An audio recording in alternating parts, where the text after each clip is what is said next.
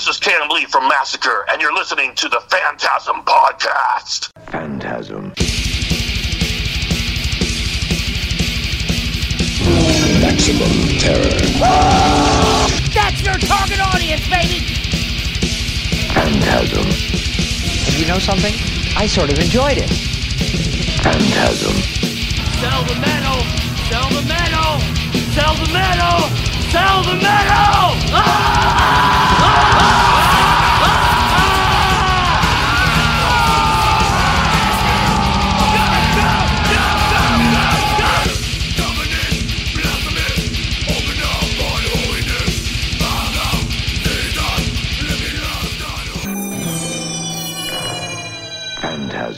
Hey, this is Dr. Vincent West, medical doctor with the Phantasm Podcast. Man, I've been waiting a long time to do this. The gentleman I'm about to introduce is a fucking legend. I grew up in Florida. This guy is the fucking shit. I love everything this man has ever done. He's a fucking beast. I've got Cam Lee with me today. Fucking love this guy. We're going to be talking about the Mythos EP and a bunch of other cool shit that Massacre's doing. Cam, it is a fucking honor, dude. Thank you so much for doing this. No problem. Thank you. Dude, this is so fucking cool. So let's go way back. Let's go way back. Tell me everything just briefly. I know we don't have like tons of time, but tell our audience and me. I cannot wait to ask you this.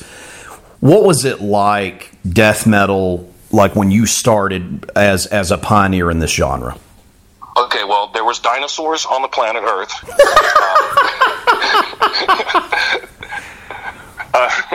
No, actually, as I was mentioning earlier, when I started this, it was 1980, the end of 1983, okay. 84, going into 84. Here I am, a little punk kid, skate punk kid. It really started with tape trading. Me and guys were tape trading all over the world. Tape trading was back then. For those of you youngins, there's this thing called cassette tapes, where a lot of us would record.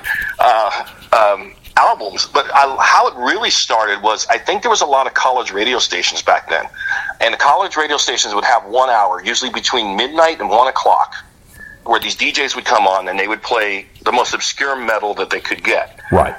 So you were getting a lot of stuff from overseas, especially like early Merciful Fate. You were getting bands like Venom, bands that were really underground stuff back then. Even stuff like Accept, early Accept was on there, and awesome.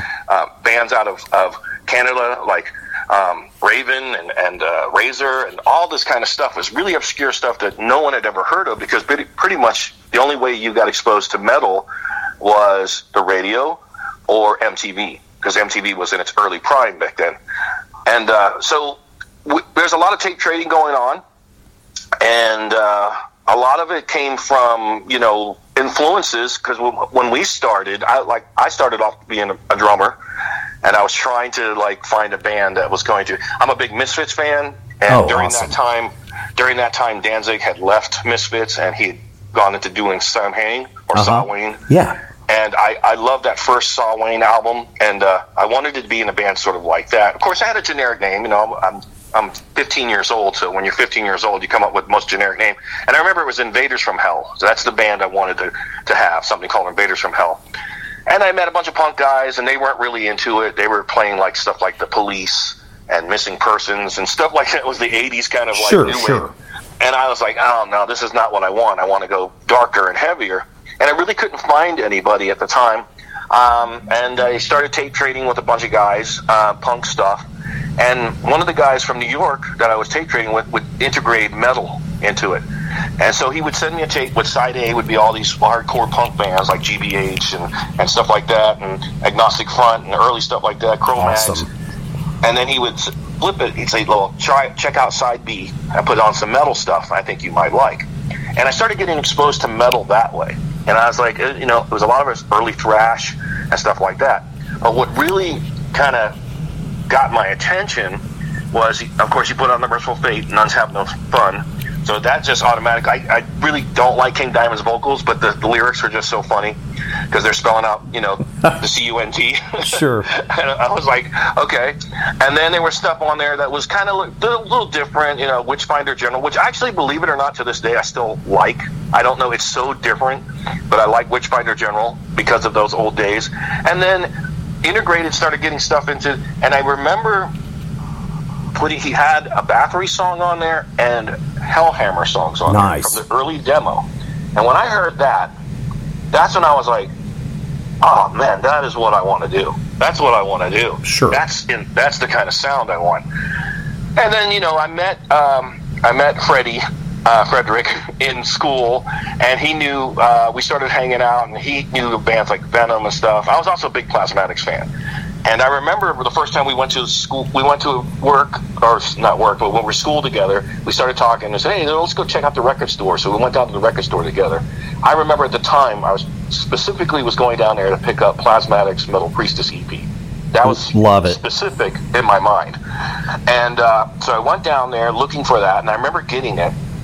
But I don't know, you're old enough, you might remember back in the day when you go through the record store, you kind of, how you find stuff is you literally thumb through all the records looking for the coolest album cover. Absolutely. That's the way we did it back then. So here I am, I'm thumbing through all the stuff, and I finally get down, you know, I'm still holding the Metal Priestess EP in my hand, and I'm thumbing through a bunch of stuff and finding all this other cool stuff. And I finally get to the V's, and I thumb through, and I find the ugliest album cover I've ever seen.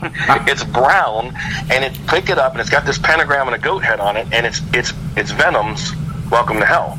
And I picked it up, and I turned it over, and I flipped it over on the backside. There's a black and white picture, Cronus, Abaddon, Mantis, and they're on the beach, and I remember Cronus is holding like a hatchet, and they're like picked the photo. It's a really cheap back cover photo, and they're on the back, and I was like, well, I've got to listen to this. Plus, I'm looking at all the song lyrics, like, you know, all the satanic stuff. So I'm like, okay, I'm going to take a chance. I actually put the Plasmatics back, took a chance and bought the Welcome to Hell album, took it home and spun it, and was just blown away. Oh, it's so good. I was like, this is it. This is what I want to do. At the time, Freddie knew. He was going to parties, hanging out. I didn't really go out to parties and stuff like that. And he met Chuck at a party. It's amazing. Well, he met Chuck. And the thing was, with me and Fred, we didn't have a place to play. We didn't have a place to rehearse. I mean, he came over a couple times in my room. I had my drum set up in my room. But it's really not an ideal place to rehearse, you know. And we went through a couple of Venom songs. I think we learned early Venom songs. I can't remember what the first one we learned. But I remember Black Metal also came out. And Teacher's Pet was one of the very first ones that we learned. That's awesome. Black Metal album. And he met Chuck at a party one night. It was on a Friday night. He met Chuck on a Friday night. They got to talking, found out they had a lot in common as far as the kind of music they liked. He said, hey, I got a drummer. And 2 days later on Sunday afternoon, I'm moving my drums into Chuck's garage. Oh, wow. So Rick meets Chuck on a Friday night at a party. They did talk about things. I think we did the phone conversation on Saturday. And then next thing I knew, Sunday, I was moving in my... And to celebrate that night, on a Sunday night, we went to the drive-in movie theater. And the drive-in movie theater was a double feature. It was Evil Dead and another movie called Nightmare. Fucking awesome. Yeah. And because we got all together and we were really feeling the flow and positive energy, the first song we wrote together was actually two songs that we wrote together, because Rick had brought it over two songs that he had, which are very Venom-sounding songs, which was Demon's Flight and the song called Mantis, which we didn't have a name at the time. We just had the song called Mantis. Sure. So we just took the name Mantis from the song. Chuck and Rick, together with me, all wrote Evil Dead, Legion of Doom, and Death by Metal. Awesome. And that literally is the first Mantis demo right there. All those songs. That's amazing. They got Legion of Doom, Evil Dead, Death by Metal, Mantis, and Demon's Flight. All five of those songs became the first. And we just basically, the demo was recorded on a boombox, an 80s boombox, live in a garage. It wasn't even a studio demo. It was just a practice recording. Unbelievable. And because we tape traded, and Chuck was also a tape trader, that's literally how we started getting things out. I was tape trading with a guy in New York. There's a guy called Monty Connor. Uh-huh. He Monty's big time that went off to do Roadrunner records and stuff like that. At the time, he was in college, and he did a college radio station. I basically set up, the Mantis demo. I said, here's something for you to play on your radio. Go ahead and play this on your radio station one night. And then that's literally how we were lucky. I'll tell you right now, we're three lucky kids that just happened to be there at the right time, right when the whole scene was just, it was blowing up. And we just happened to be there at the right time with the right energy and just started just pushing our stuff out. Incredible. Of course, it got, later on, the controversy through everything else. But that's literally how it started. So it started good. It started fun. It started fresh.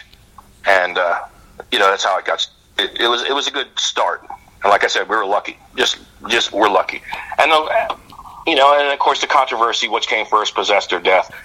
And I said this before: Possessed came first because we all heard the Possessed demo in the tape trading. We were tape trading. We got the Possessed demo, and from the time when we there's where you can hear the change because we were sounding different. We're sounding very much like Venom in the first Mantis demo. Right. Very, very Venom cloning. As soon as we heard that Possessed demo, it was two bands, actually, that literally changed everything in Death. The Possessed demo and Slayer, Show No Mercy. Oh, because those two things right there changed everything. Because once we heard Slayer, Show No Mercy, as far as the speed and the aggression, and we heard Possessed, as far as the technicality of the guitars and the way that Jeff was singing, that's when we changed. We took and said, okay, we need to be a combination of all three of these. We need to be a combination of the Venom, the rawness of the Venom, the fast aggressive energy of Slayer, and that just evil, screechy and guitar, riffing ways of Possessed. That literally was it. There's the three bands that they're the blueprint of death metal. That's as far as I'm concerned. Now, were you all into any of, you or Chuck or even Rick, were you all into any of the Teutonic stuff that was going on, like Sodom or Creator? Or? Oh, yeah, big time. Especially Sodom. Sodom was another thing, that in the Sign of Evil EP, as soon as we got that and we listened to that. And Destruction, too, man. Destruction. Oh, yeah, Destruction's great. That was a big thing. Even though Destruction's more thrash, all of those guys are more thrash, but there was something raw about it. Oh, there's an energy about it. And that's what I think was really what we were gravitating towards. It's like, we want this energy. This energy is what we're talking about. It was just like, it wasn't so much about talent. And what I liked about it is metal at the time was either hair metal or you had more stuff like, Saxon, Maiden, Black Sabbath. Sure. You had that kind of, but there was just nothing that was just that rawness of punk, where I was coming from. And I really gravitated, especially when Discharge, and I started hearing a lot of the Swedish DB punk kind of stuff. Right. That's where I was like, man, that's the kind of aggression I want. That's the kind of drum beats that I want to play. Because at the time I was still a drummer. So it was a combination of all that stuff. It's just a blender of stuff, and tape trading really was a big part of it because we were getting bombarded by so many different bands weekly. We'd wait for that tape to come in because we didn't have the internet, so we couldn't track something back then. You just sit there, wait. Hey man, I wonder if my tape's coming today. What's coming today. You just sit there, rub your hands, and you just wait. And then you wait for the mailman, and you're like, you run out to the mailbox when the guy showed up, and you're like, oh man, my package there. And then as soon as you saw somebody's tape package, you run right back to the room, stuck it in the tape player, and just. You didn't know what to expect. And everything was handwritten, too. So you're just looking at a handwritten little, somebody's sloppy handwriting on a little TD card and trying to figure out, what does that say? Does that say, was it Sodom? You didn't know the names. Yeah. Let me ask you this, because what happened with me was I heard the first Deicide album. Uh-huh. So I'm listening to like Exodus and Testament and all this Bay Area stuff, and literally, I'm just being completely honest about this. I remember a friend of mine gave me the first Deicide album, on cassette, and I was like, I'm done listening to thrash, because I wanted the next most extreme thing. You know, I was like 15 years old. I was like, okay, fuck this. Like, nothing against those bands, but I'm just being honest with you. Like, that's what got me going. And then it's like the first Death album I bought was Leprosy, and then I had to go back and get Scream Bloody Gore, and then I think Spiritual Healing is what was out when I started getting into death metal, and you know, it changed my life. I went and saw that tour. And obviously Deicide I didn't end up seeing until Legion, and I got into all of the, you know, the death metal stuff. But for me, and this is something I want to thank you for, because Massacre was definitely a part of this for me, and obviously your contributions with Chuck, but I just didn't have any interest in thrash anymore. I was like, oh my God, what is this? You know, like this is crazy. Because I was really into punk stuff, too. I'm a big Misfits fan as well, and Samhain or Samhain, however you pronounce it. And I was like, oh, God, this is fucking Cro-Mags. I like the crossover stuff. I like DRI kind of, too. But I loved death metal. Like, as soon as I heard, like, that Deicide album, I know that's a weird one, the first thing I heard, but that was the first thing I heard was that Deicide record. I was like, oh, my God, this is for me, you know? Right, right. And so for you, did you like that all these other bands started coming out, like Deicide, Morbid Angel, and all that stuff? Or were you all feel like, oh, well, a lot of this stuff's watered down? Or what was your thoughts on that? Like, as the scene's coming in, like late 80s, early 90s, like, and you've been doing it, you know, since the early 80s. Yeah, it was weird for me because, like, you got introduced to Deicide. We knew those guys before they were Deicide. We knew them once they were Amon. Okay. And, you know, so we knew a lot of these guys, and for us, it was different because you got to look at it like this way. It's almost like a whole new division of a sport starting off, right? And we're like the pioneers. We're like the guys that were playing in the back lot and broken glass and asphalt and busted up knees and just junk, sure. You know. And everybody suddenly came upon and saw us doing this stuff, and they said, "Hey, well, let's make it better. Let's do this. Let's add this, and let's call shit up a little bit."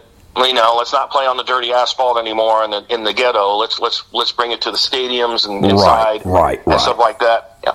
And so for us, it was like a little bit overwhelming because it was like, okay, all these guys, you know, 2 years ago were listening to Rat, and now they're like, you know, now they're doing what we're doing, but like being extremely more extreme. You know, and it's just like, for us, we came up with the same time Morbid Angel came up. So when we were, especially Massacre, once I was, because I went straight from death within 1 month after getting kicked out of death to going to join Massacre in 1985. Right. So here I am in 85, the end of 85, 86, 87, doing Massacre. And like I said, all these other guys, besides Morbid Angel, they were like all the hair metal guys.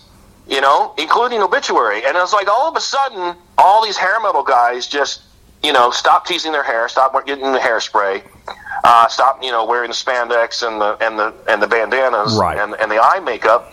And all of a sudden, they were just dressing like we were. And back then, the typical death metal wear was, especially in Florida, was white sneakers, sweatpants, T-shirt, and a denim cut-off jacket. Right. That's the, I mean, you literally go back and look at all the pictures. That's literally how you'll see James Murphy wearing the same stuff. Everybody, that's basically the early death metal uniform before it turned into the camouflage khaki shorts.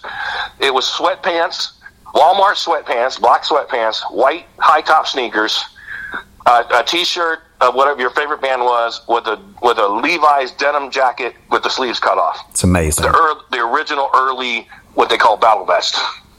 And that was the death metal uniform. So all of a sudden, it was kind of a cross between what the Bay Area thrash bands were doing and our own thing here in Florida. So, yeah, like I said, all these guys who were wearing Rat shirts and winger, you know, stuff. And all of a sudden, you know, I'm not saying who, but I mean there were some, you know. All of a sudden, you know, a couple of weeks later, after seeing us play a couple of gigs, especially that Rocky Point Beach Resort gig, 1986, which is a big thing. It's all over YouTube. Yeah, it's everything. Amazing.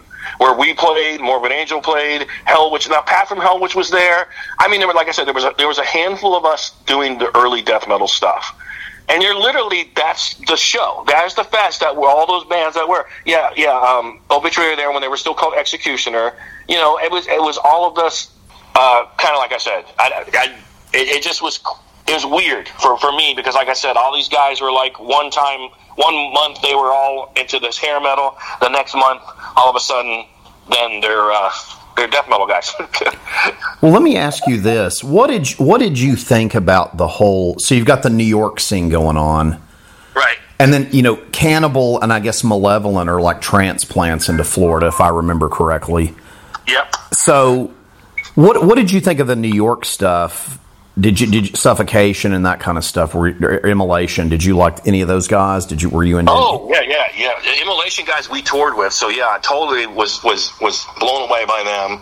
Even the stuff coming out of like I guess you would say early, Pennsylvania and all that stuff, like Incantation. Oh sure. All that stuff, and then Will from Mortician. Was totally a different level of stuff. When Mortician came out, I said, okay, that's the most brutal shit. Nothing's going to ever get more brutal than that. Yeah. That's it. That's the cream of the crop right there as far as brutality goes. But yeah, so yeah, there was a lot of that kind of stuff that we're just, and I still love today because there's just something fresh about that stuff. Even today, if you go back and you listen to it, you can tell there's something, it's not, I don't want to say that the scene's become cookie cutter, and it's kind of hard when we're almost 40 years into the scene now, so it's like it's hard to not to be original. But there was some original stuff going on back then still that you could. For one, everybody didn't sound the same. All the vocalists didn't try to sound pretty much like Glenn Benton now. Sure. There was a time where everyone had sort of a specific style, a specific sound, a specific way they did their voice, and they were very different. Everyone was different, and that's what I like it when there's a little bit of difference.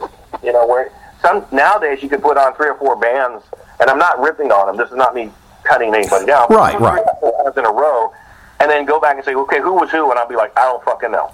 I have no idea. I couldn't tell you one band from the next.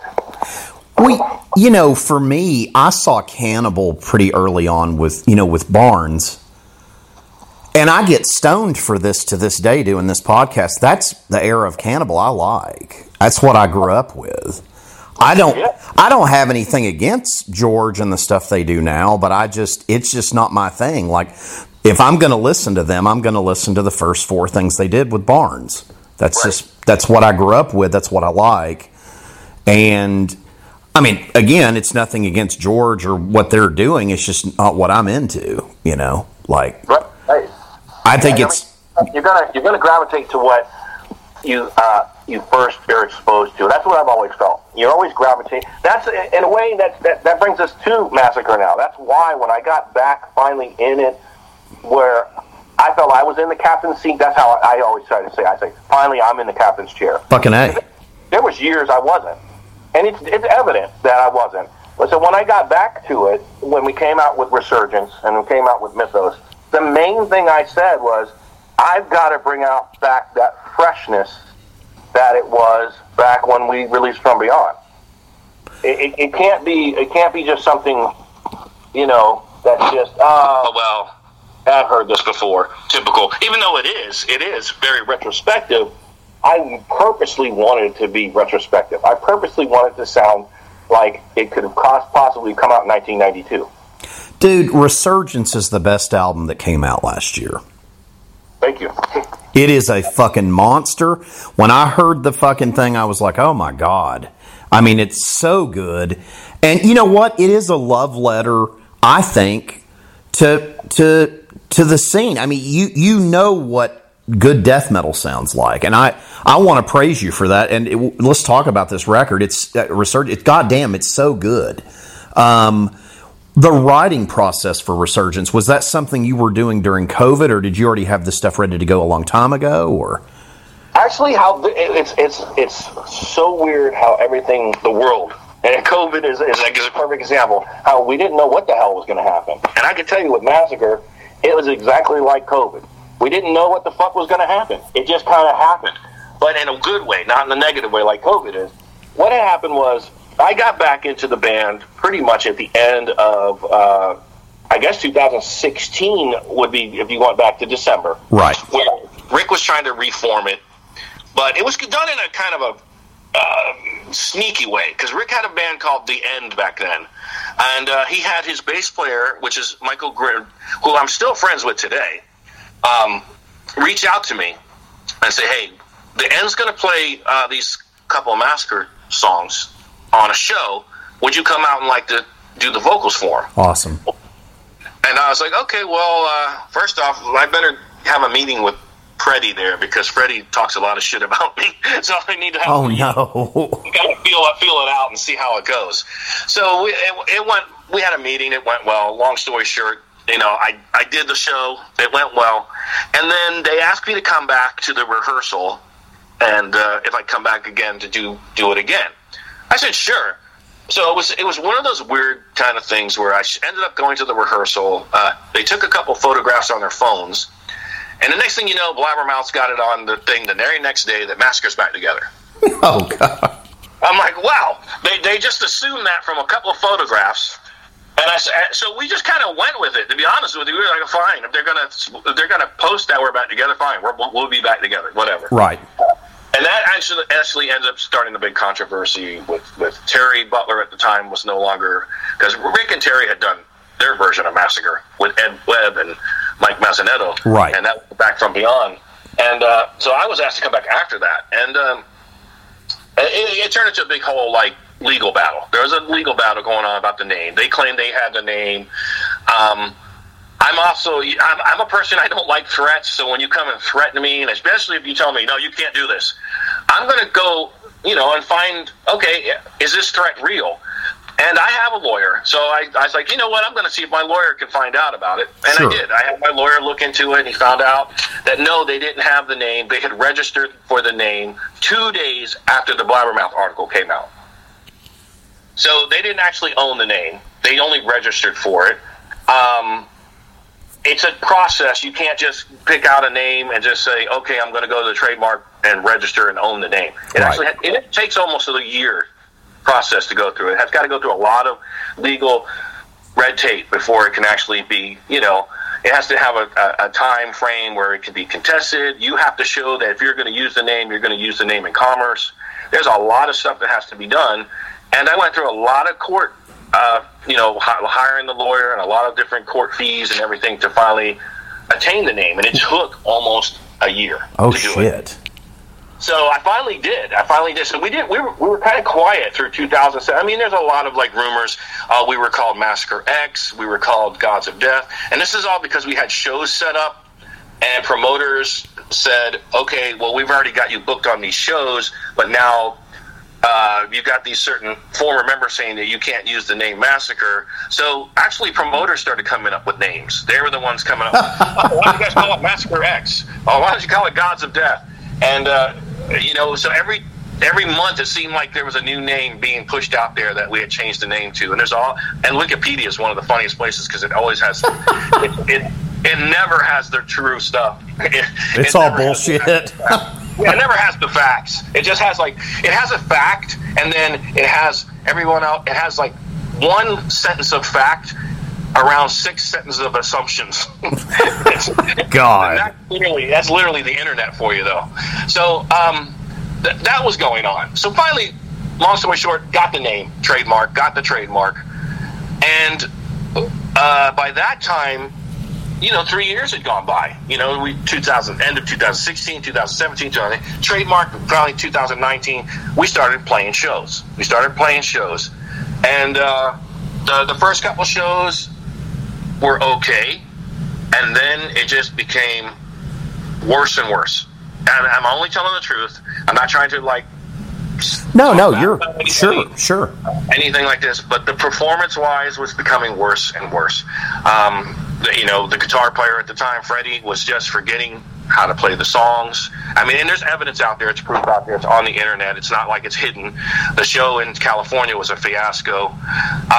The drummer wasn't playing the song. It just was. It was a mess. And for us being professional, on a professional level, going out there and just playing like a garage band was embarrassing. Sure. And not only for myself, but for the fans. It was a disappointment for the fans, and I was like, we can't just keep going out there and playing where somebody, this person doesn't care. So this person was confronted. They were asked to straighten up their act, and they ended up quitting instead. So it left us in a bind because I had just negotiated a deal with Nuclear Blast to get a record out. Sure. And we had other obligations. We had a couple more shows that we had to finish up. We had shows in South America. We had lots of shows in Germany. All these stuff that was booked. So we really quickly hired a couple other guys to come in to fulfill these shows. Unfortunately, again, I guess this man is cursed. Those hired guys, those hired guns, those session musicians, right, started taking it upon themselves to being in the band. You know, they and all of a sudden one day, you know, while we're in between all these gigs that we're finishing up, they come to me and Mike Borders and they say, "We wrote the whole album." And we're like, "What? What do you mean you wrote the whole album?" "Oh yeah, we did. We wrote the music. Here's the music." So it became a kind of like a thing where like, okay, I have these shows I need to finish. Right. That's my priority. My priority is these shows. My priority isn't thinking about the album right now. So, and I made a decision, and the decision was I need to finish these shows. So I placated the guys. I'll admit it. I placated them and said, okay, we'll work with it and see what we can do. But we really got to get these shows finished. I never promised anybody anything. I said, I kept saying, let's get these shows finished and we'll see what happens next. Finally, the shows got finished up, and Mike and I had agreed a long time ago, we did not like the material. We felt the material didn't represent Massacre properly. It wasn't what, and we didn't have any part of it. I mean, here's the two guys that are actually in the band. We had no part in the writing. So it was a decision together that Mike and I said, look, we're not going to use these guys. We can't use these guys. We can't use this music. And we confronted them about it. We told them, look, you know, you guys are brought in as session guys. You guys, you know, a lot of these songs don't represent Massacre in the proper way. The guy blew up. The guy freaked out, had a little child, had a conniption fit and quit. Oh my God. I quit, man. I quit. And of course, those two guys went off to make Inhuman Condition, which is a funny, they quit. And like within a week, they went and got together with Terry Butler and got together with Rick. It was almost like they made that band out of spite. I'm going to make a band out of spite. Right. And yeah, it's totally like they did. So they took the song, the materials that they wrote for Massacre ended up being on their material. They went and got two former members of Massacre to perform on the album. They actually used the font of the Massacre logo that was on the From Beyond album. And it's like the entire band, and they use a song title from the EP. So it's, oh my God! Like the whole band in Human Condition is like despite me. It's like, so in my sarcasticness, I think that's kind of funny. I think I actually laugh at it. It's like, oh, these guys are so angry at me that they spited me that they actually had to go out and create a band. And the guy tries to sound like me, by the way. Oh, yeah, unfortunately, I've heard some of that record. Yeah. And that's the material they were trying to take to you and go, hey, this is the new Massacre album. You're like, no. Yep. God. Yep. Unbelievable. Exactly. That's exactly what it was. So that's what happened. There's the truth right there. You get podcasts on your podcast. You heard it. There it is right there. And that's what happened. But to get back to Resurgence, to get back to Mythos, what happened was I've been working with a lot of individuals that have been great musicians for years. Sure. Rogo Johansson, Johnny Patterson. We knew Scott Fairfax from Memoriam for years. We were really good friends with Scott. And Brian Jar Helgeton, who's the drummer, who's been the drummer in my projects, the Grotesquerie, the Skeletal, all these projects I've done, all these recording projects I've done for years. Right. So I knew great musicians that knew what I needed as far as Massacre. And the main reason is these guys are Massacre fans. Every single guy that I got, the two guys in Human Condition hadn't even heard of Massacre. Oh, God. So when I got with Roga, when I got with Johnny, when I got with Scott, when I got with Brinjar, these guys all knew they're Massacre fans. They grew up as Massacre fans. Sure. You know, they know Massacre. They loved From Beyond. They love Massacre. So they knew it. So it was very simple, very easy. When I asked them, I approached them, I said, would you guys help out and write the next Massacre album? And they were honored. All of them were like, of course. You don't have to ask us. Yes, we'll do it. Sure. So once they started coming up with the songs, it was easy because they knew the material, what kind of material, what the sound needed to be. So they started writing riffs. I've been doing this for years with Roga. It's very, you know, because we've done so many projects together since 2007. Sure. We kind of have a system down. And Roga writes everything to a click track. So there's a timing, and he sends me riffs, and he says, how, you know, do you like this riff? How many signatures you want to do this riff? Do you want to use this riff as the main riff? Do you want to use this as the chorus? Do you mind if I throw this riff in as the middle part? A lot of it is like back and forth like that at the beginning. So we figure out the structure. He'll go down and make a checklist off of what riffs to use. And then I give him about a week, and about a week later he comes back and he's got complete finished songs written. Wow. And Johnny, same ways. Johnny was very much like, okay, what do you want me to do? And I told Johnny, I said, look, I want you to listen to the From Beyond, and I want you to listen to all the death metal before 1993. And you get a feeling of that kind of feeling, you get that kind of vibe, that's what you go with.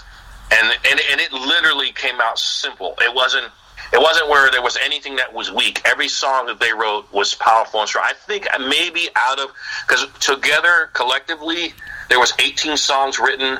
We kept 15. Wow. Just the, and we added more. We added a couple things, like Ruins of Arle. That entire ending, the way that ends, yeah, that wouldn't have been that way unless Scott Fairfax put his little lead at the end, and it just totally elevated that song. And like, oh man, now that he did that, I've got to do some vocals at the end. And that, I mean, it was simply working together with everybody on the same page, everyone having the same mindset, everyone being fans of the band and knowing what the sound needed to be. Right. So it relatively became very simple, real easy. So the Resurgence lineup, you still have that lineup intact then? What's going on is that's the recording lineup. Those are the guys that recorded Resurgence, also recorded Mythos. Okay. But as far as performance lineup, I have a completely different lineup. Really? That performs, yes. That's fantastic. So you've got some guys that you work with creatively in the studio, and then you've got a completely different live band. Yes. That's incredible. Mike Borders, well, Mike's actually stepped down currently right now because of personal, but he's still in the band. Mike has stepped down because he has he's got family members that are very ill, and he's taking care of them. Oh, okay. And it was a decision that we all came together and said, look, okay, Mike, we understand, but you're always still going to be a part of the band because Mike remains the band manager right now. Okay. Yeah, and he's been done a great job as a band manager. He's the booking manager and also the band manager. He runs all the social media pages. Okay. And I told him, I said, Mike, I don't want to lose you because you have responsibilities to your family.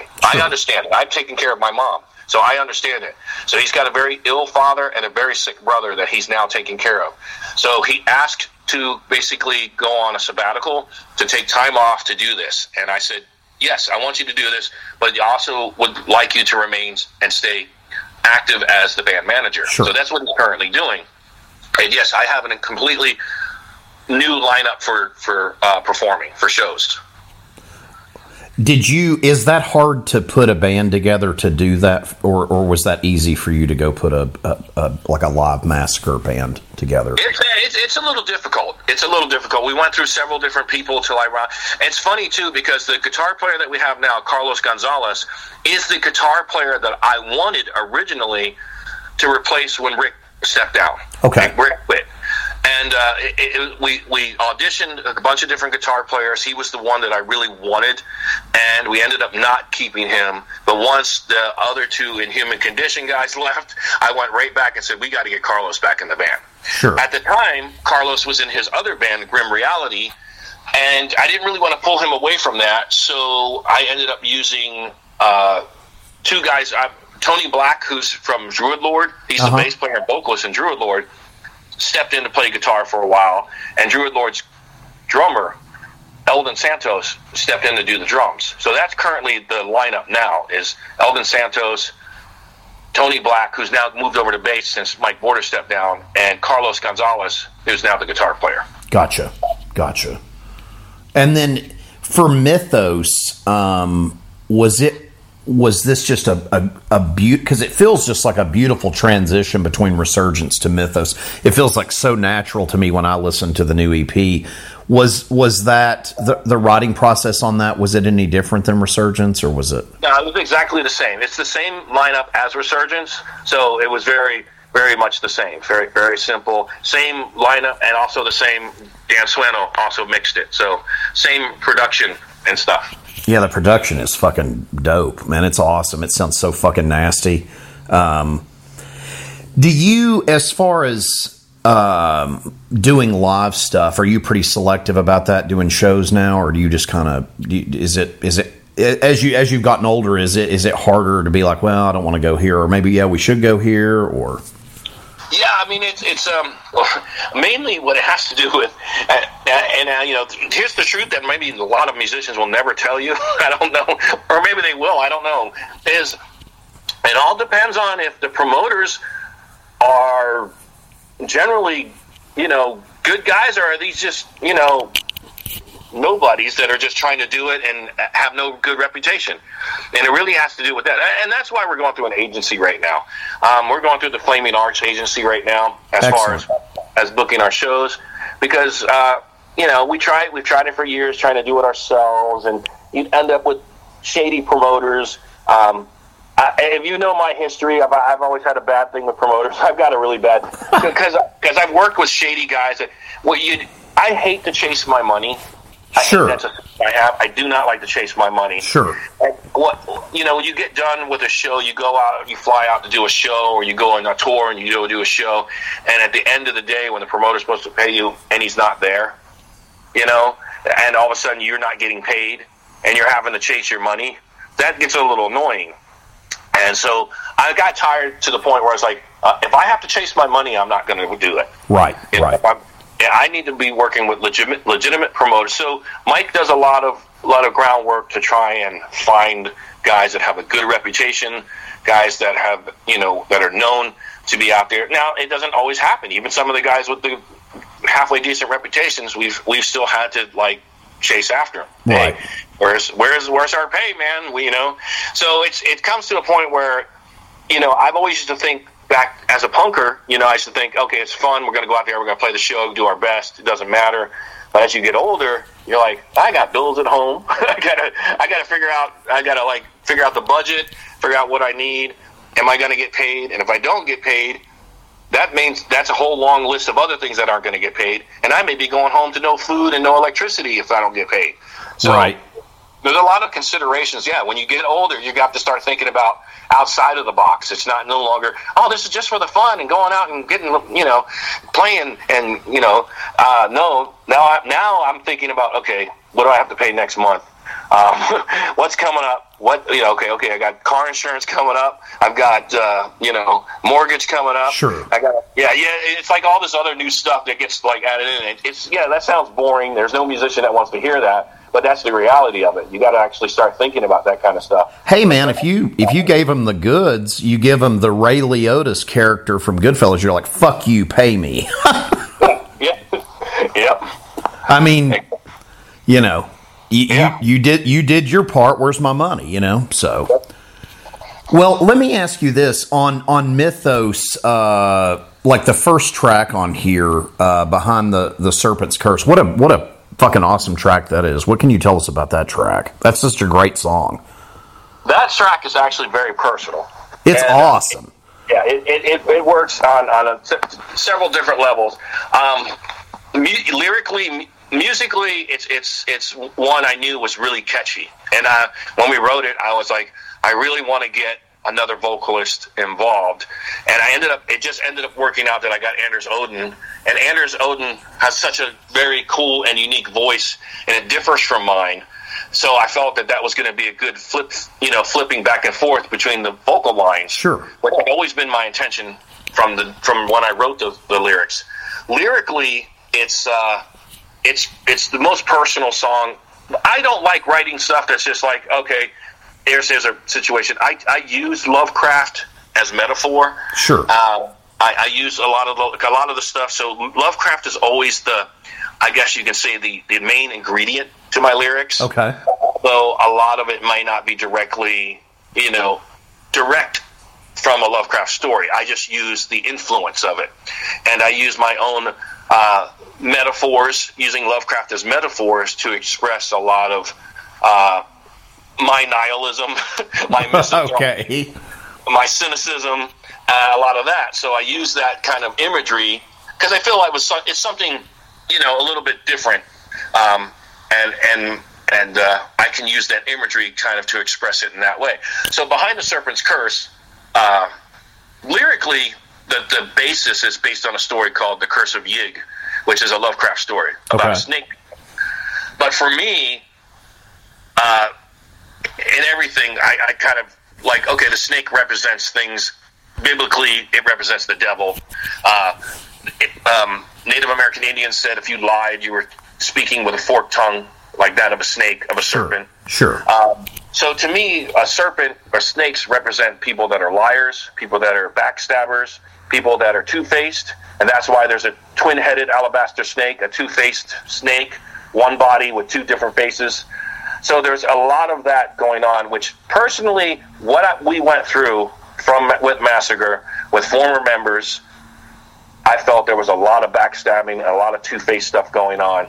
And ironically, anything that happened to do with those people was always done by two guys. There was two people always involved. Right. There were yes men, and there was the guy that was leading everything, and the guy that was always the yes guy, the guy that was behind the other guy going, yeah, man, that's the way it should be. Yeah, man. Yeah, yeah, yeah. And it always reminded me of that little cartoon with the little dog and the bulldog and the little dog from the little kid. And there was that little dog going, yeah, Chester, I'll do anything, Chester, yeah, yeah, yeah. There was that guy, and there was the Chester dog who thought he was the cool guy, the big tough guy. Right. Pulling the toothpick out of his mouth and just saying, yeah, man, that's the way I'm going to do it. If you don't do it that way, I'm going to smash this guy.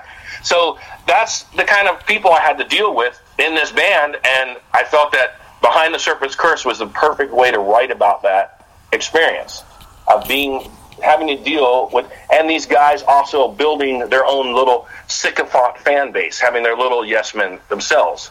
So that's all in the lyrics, if you really delve into those lyrics. It is fucking awesome, dude. That song is so good. What can you tell us about the second track, the Dunwich Horror? Dunwich Horror is just generally old school death metal. It is something that I said, Roga wrote that one, and I said, Roga, I just need a short and sweet song that's just going to hit that core of that old school death metal sound. And lyrically, I said, you know what? I'm just going to go and write it about the Dunwich Horror. That's one of my favorite Lovecraft stories. I'm just going to make it simple, but I'm going to take it from a different perspective. Everyone always, if they try to write something about the Dunwich Horror, which is very hard to write about because literally the Dunwich Horror is a big invisible fiend that kind of like comes out at the end, which it doesn't ever really say in the story what it is. But right. The main thing that I really liked about the story was there was this old wizard, Whately, and he had a daughter that was an albino Lavinia, and she gave birth to two twin sons. So I felt that the twin thing was still attached to that, because I had done Behind the Serpent's Curse, what happened to do with two faces, two people, and this happened to song and story happened to deal with twins. One that was a monstrous son that was so hideous it was hidden away, and another one that was still monstrous, which is Wilbur, who was more like a goat child. And I just basically used that concept of the twins, and also just taking the core of the story of the Dunwich Horror, about Lavinia giving birth to these two abominations. Oh, it's so awesome.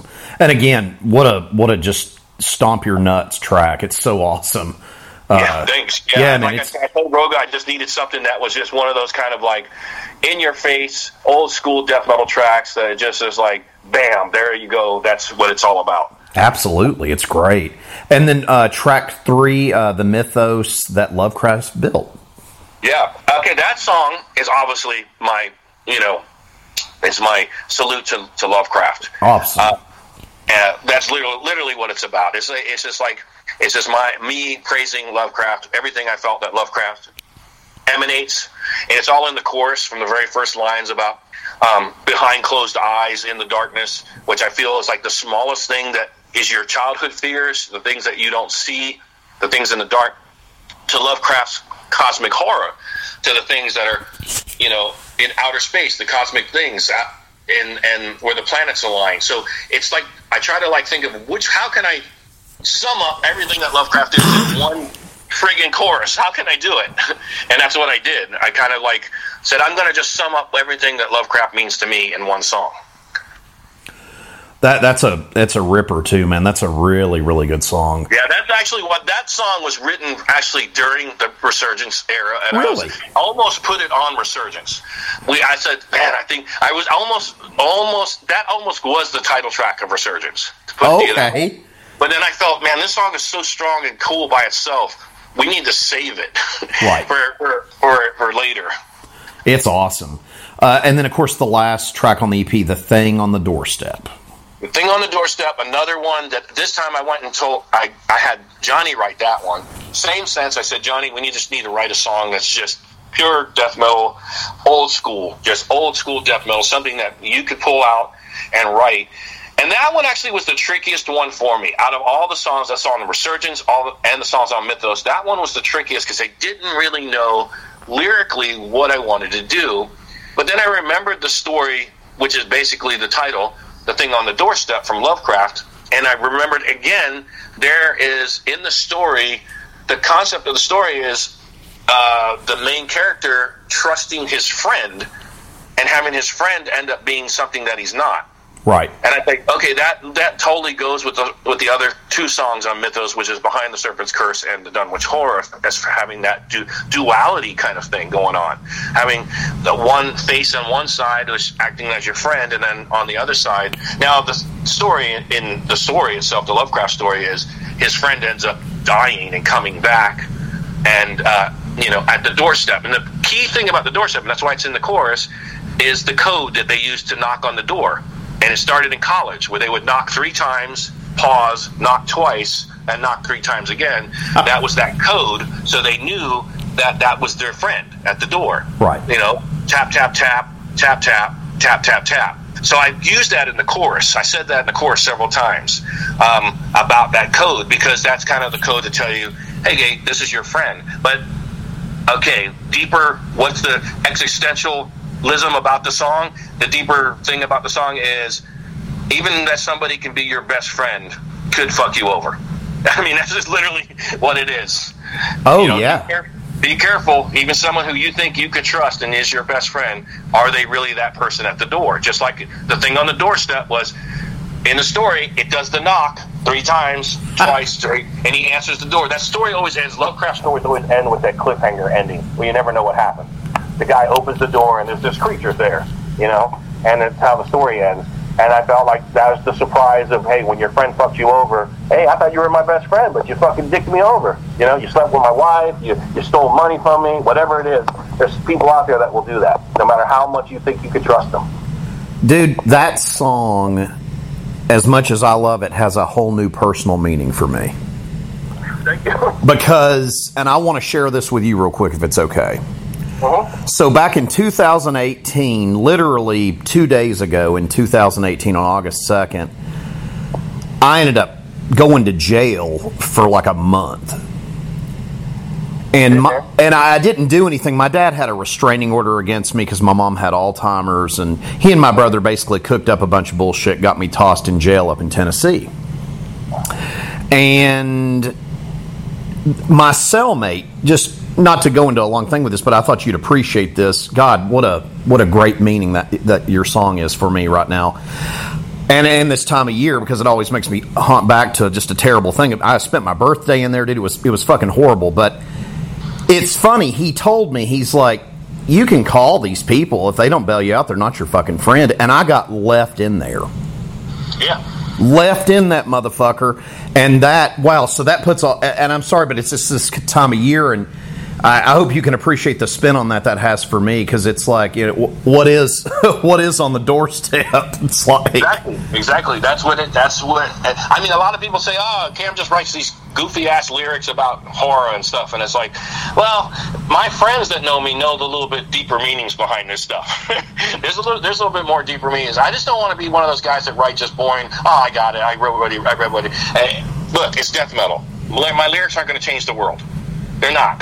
I don't think there's any death metal band out there that's going to be, oh, wow, I read the lyrics and they changed my life. Sure. I mean, maybe it does, and if it does something for somebody, that's great. It has. When I write lyrics, they just have little personal things about me. Most of it, like I said, is about my nihilism and my misanthropy. Sure. Most of it. But, you know, there are some deeper meanings in some things that nobody would ever get unless I explain it or unless you knew me personally. Would you kind of get? I have a good friend of mine, Sly from Fondle Corpse, that always reads my lyrics and goes, "I know what that was about." And I'm like, "You do?" And he's always surprising me. Yeah, I know exactly who you were talking about in this. I know who you were. Yeah, it's amazing. As far as the cover art for Resurgence and Mythos, where did that come from? Okay, well, with Resurgence, I really wanted to use Wes Ben Scotter. I saw what he was doing with Autopsy and a lot of the other bands sure. he was working with. And I said, that's a guy I really want to work with. And at the time, Nuclear Blast was like, oh, we know him. Do you want us to get in touch? I'm like, yeah, that'd be great. Got an email. It's amazing how things, if you just ask in the world. Let me put this out there for everyone that's listening to your podcast. Anyone ever has a doubt of ever anything in your life thinking, ah, man, I'm not going to ask because they're probably going to say no. No doesn't hurt you. No does not hurt you. If somebody says no, brush it off. You'd be surprised how many times if you just ask, you will get something good in return just by asking. Don't ever be afraid to just say, hey, man, would you be into this? Because you'd be surprised how many people would probably say, yeah, that's great. I'll do it. That's what happened with Wes. I didn't know Wes. Right. I just said, I really like his art. Let me see. Let me hear. Nuclear Blast got me an email. He wrote me, and I said, hey, man, I really like your art. I love what you do. This is the concept. I really want to do something. I'm really into Lovecraft. He wrote back, hell yes. I love Lovecraft, and I've never got a chance to do something Lovecraft. I want to do it. That's awesome. Yeah. I mean, like I said, you never know what you expect. As far as Mythos goes, Mythos is artist Timbo Cajoni, who I've worked with, Bull Metal Art. I've worked with him on all my singles, all of the singles that we've done. He's another artist that's just been a really great friend and a great guy. Very easy to work with, and is always excited to do anything and all my ideas. And a lot of the stuff, when it came to Mythos, I just generally said, look, man, I want to do something that just celebrates Lovecraft. And he's like, okay, let me do a sketch. And he's one of those guys that he'll say, let me do a sketch. And I'm thinking, okay, it'll take about a week before I get a sketch back. Usually it's about a day later, and he sends me a sketch. And I'm like, man, it's like, are you reading my mind? You got it exactly. It's amazing. It's generally just like that. Having open, conversations with people, not afraid to express yourself. You'll find people out there that get along and have the same kind of like likes and things that you do. And sometimes you don't. Sometimes you find assholes. It's just right. You gotta filter those assholes out. Right. Yeah. And you wanted to, and I'm so curious about this. I'm sorry I didn't mean to talk to you for so long. It's been an honor, though. I'm absolutely enjoying every minute of this. I can't thank you enough for this. But I wanted you to talk about your digital singles you're doing. Right. Yeah, we've done ever since I got back, Massacre going, I say since 2020 when it's really gotten on its feet and really gotten, we decided to do digital singles kind of like the way that the old school bands did demos. Okay. I would love to do it yourself. We don't want to rely, I know everybody says, it's weird, how are you on a label but you're releasing all this stuff? Well, a label is just there to help you. They're help with your distribution. They help you get your stuff out on a bigger scale. But I've always come from that old school, and maybe that's the punker in me again. I've come from that old school do-it-yourself kind of thing, and it kind of makes it sort of feel more organic, I guess you could say, more real. Yep. Where you can release stuff in your, with yourself. I just know this is totally off base, real quick, and I don't want to stay too long. But one of the people that I've always admired is Prince. And I used to watch a lot of interviews with Prince. Prince had a lot of trouble fighting himself with the record label. He hated the record labels. He felt, if you watch any of the old interviews, he'd tell you. And Prince said something to me that's always stuck with me. And he said, there's two types of people in entertainment, especially when it comes to music. He said, there's musicians and there's performers. Performers are the guys that get out there and they get up on stage and they just like to play and they perform. They like to hear the audience and whatever. But then there's musicians. Musicians don't really care too much about the performance as much as they care about writing the music and creating the music and recording the music. I more or less feel that I'm the musician. The performance side of it is great, but it's not what I crave. I don't crave to have the audience, the crowd, to be up on stage. I crave creating and writing music and creating new music and completely making new music all the time. So doing the singles was our way to kind of say, this is us in control of our own music. This is us controlling our own stuff, being able to do what we want to do. And that's the reason why we've done the singles that we've done. And we'll continue to do. We'll continue to do them. Like, we have a new one coming out called Casket Mutilations. The digital will be coming out on our Bandcamp page on September 1st.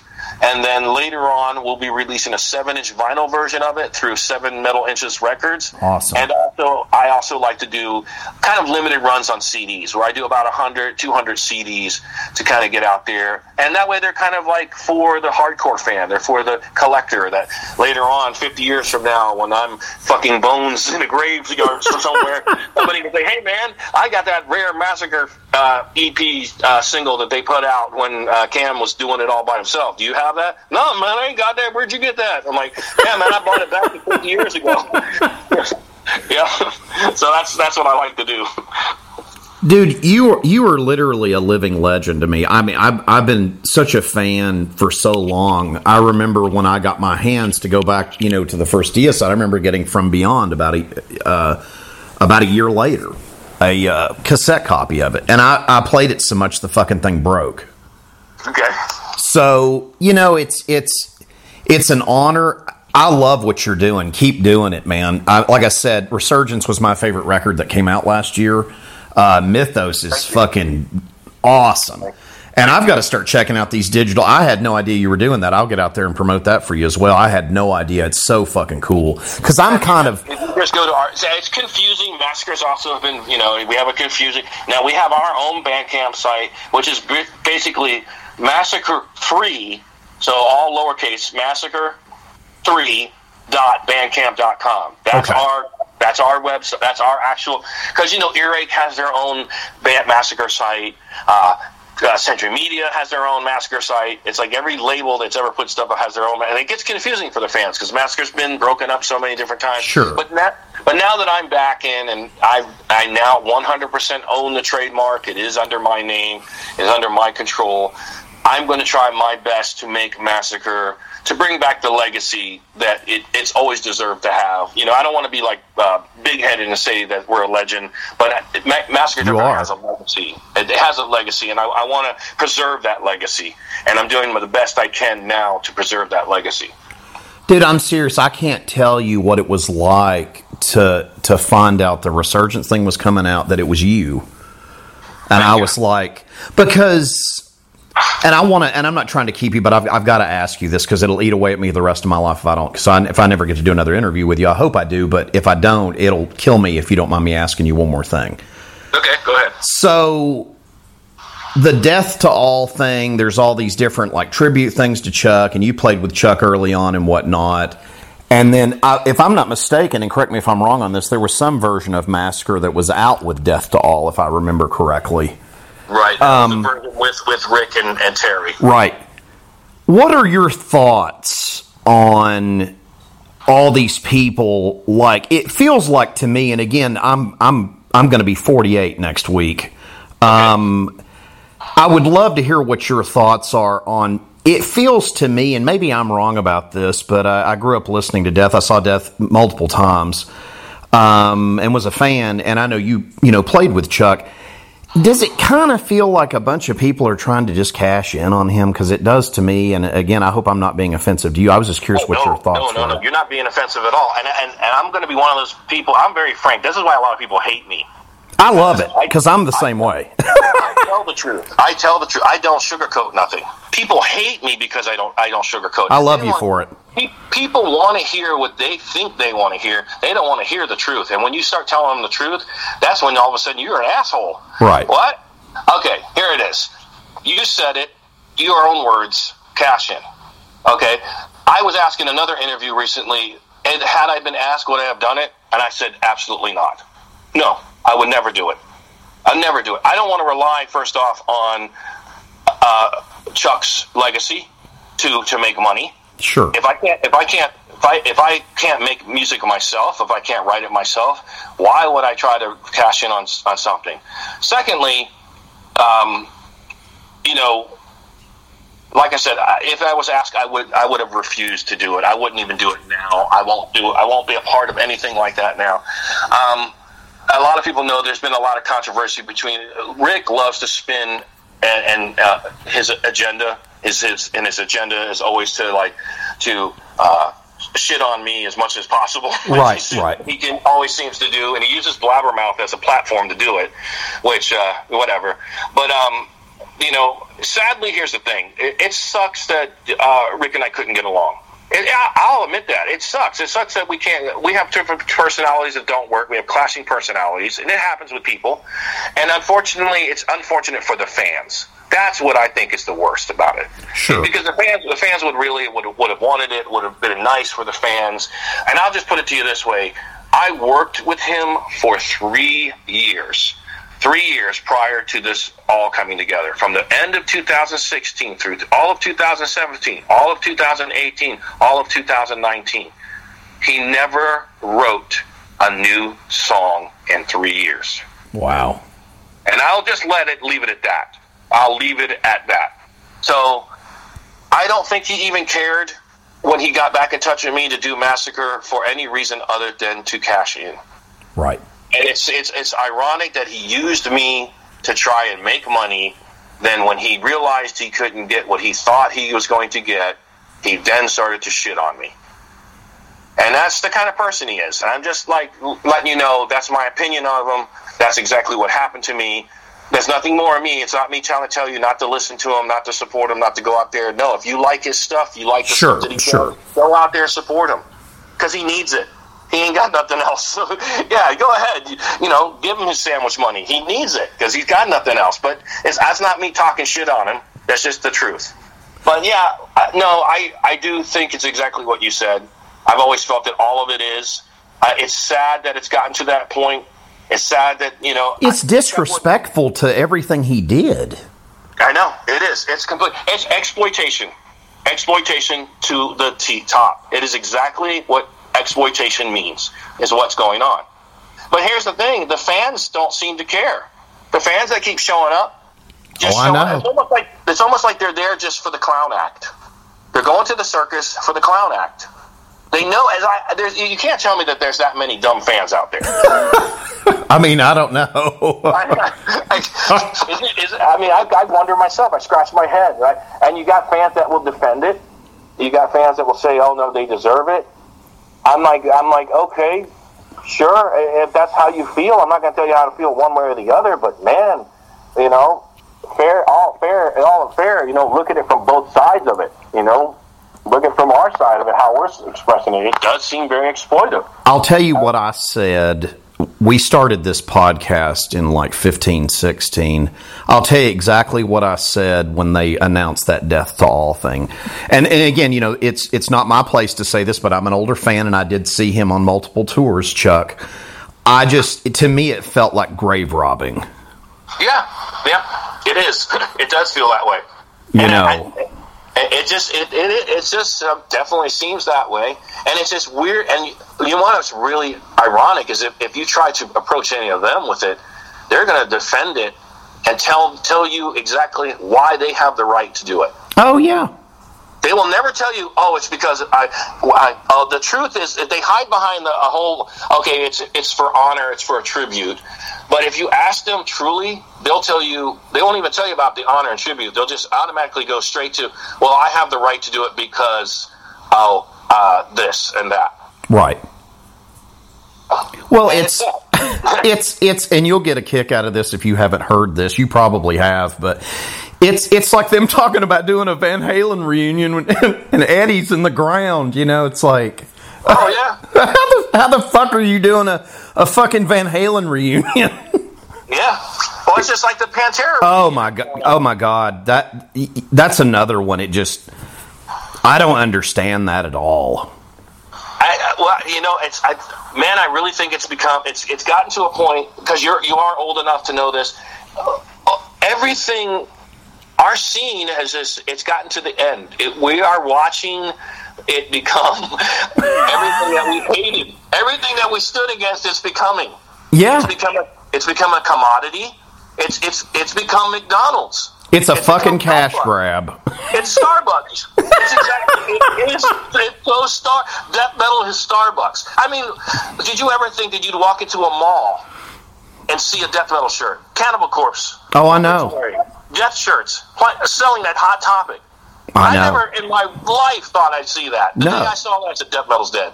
Fucking Death Metal's dead. Yeah, It's awful. It's like product placement. It just feels like, and it's the, you know, the worst thing, Cam, is it's so fucking insincere. It is, yeah. And I don't know how you feel, but as a fan, you know, I know you're a forefather of this genre, but for me, I just feel like someone's spitting in my face. Yeah, and it's true. And the sad thing is, those people that are spitting don't even care they're spitting in your face. Oh, I know. That's what's even worse. It's like they feel that they have the right. It's their right to spit in your face because you have an opinion. Oh no, you're not allowed to have an opinion. But goddamn, I'm going to do this because I'm entitled to do this. Right. That's exactly what it is. It's exactly what it is. They feel entitled to do it because, oh, you know, I saw Chuck. You know, I sat on the bus with Chuck in high school, so I'm entitled to do this. It's like almost it's that ridiculous. I just find it really interesting. I did an interview a few years ago. We only did the one interview. The dude from Repulsion. Yeah, Scott? Yeah, so we did a really good interview, and he said something that I think you would love. He said, at the end of my interview, he goes, you know what, man? It was fun talking to you. You get it and all this stuff. But he goes, people can go out there and try to mimic what has been done in the past, but if you didn't grow up in the scene, you don't get the scene. Exactly, yes. You don't. Yeah. And that's why, dude, and I will say this again, Resurgence and Mythos are must-owns, kids. Thank you. Let Cam Lee teach you about some death metal. Dude, I did not mean to talk to you for so long, but goddamn, this has been a great interview. I can't thank you enough for doing this. All right, no problem, man. You're a fucking living legend to me. Kids, again, Mythos is available from Nuclear Blast Records, so is Resurgence. Massacre, Cam Lee, the real guy. Here he is. Dude, thank you for doing this. All right, thank you. And you know something? I sort of enjoyed it.